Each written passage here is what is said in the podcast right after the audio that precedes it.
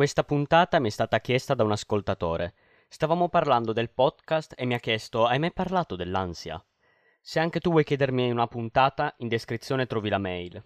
Oggi parleremo di che effetti ha l'ansia su di noi e sul cervello, del perché l'ansia ci paralizza e ci fa paura, e come tentare di combatterla, ma ovviamente dopo la sigla. Benvenuto a Stupidamente. Io sono Mirko Rovere e ogni giorno eseguirò del mindfucking.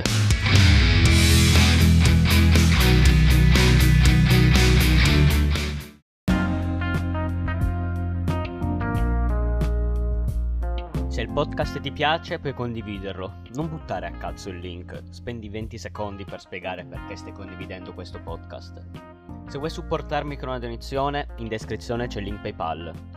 Se invece vuoi accedere a contenuti esclusivi e far parte del gruppo WhatsApp del podcast, sempre in descrizione trovi il collegamento a Patreon.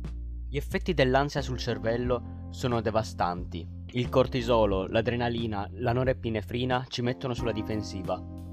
E in poco tempo la mente diventa piena di pensieri irrazionali.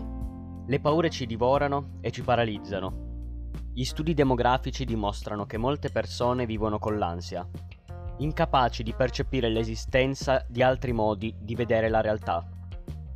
Si lasciano trasportare dall'ansia senza sapere come reagire. Innanzitutto bisogna fare un'importante distinzione tra ansia e stress. Lo stress deriva da un processo di attivazione fisiologico, ottenuto come risultato di diversi fattori esterni. In parole povere c'è sempre un elemento concreto che lo scatena.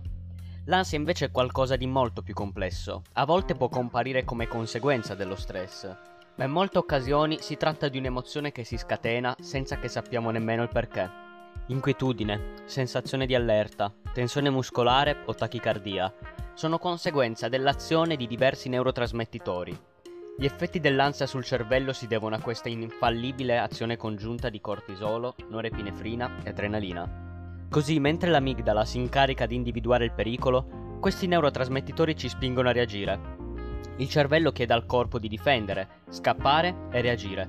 A tale scopo fa fluire più sangue ai muscoli, accelerando il cuore e portando più aria ai polmoni.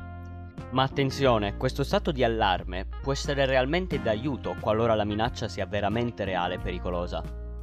Come si può fare a combattere l'ansia? Prima di tutto bisogna convincere il proprio corpo e il proprio cervello che non esiste nessuna minaccia. Gestire l'ansia non è una questione di volontà, si tratta di sopportarla, di usarla a nostro favore. A volte anche cambiare una piccola cosa nella nostra routine può aiutarci a cambiare la percezione del cervello di pericolo. L'ansia non è semplice timore, perché il timore acuisce i sensi, l'ansia li paralizza.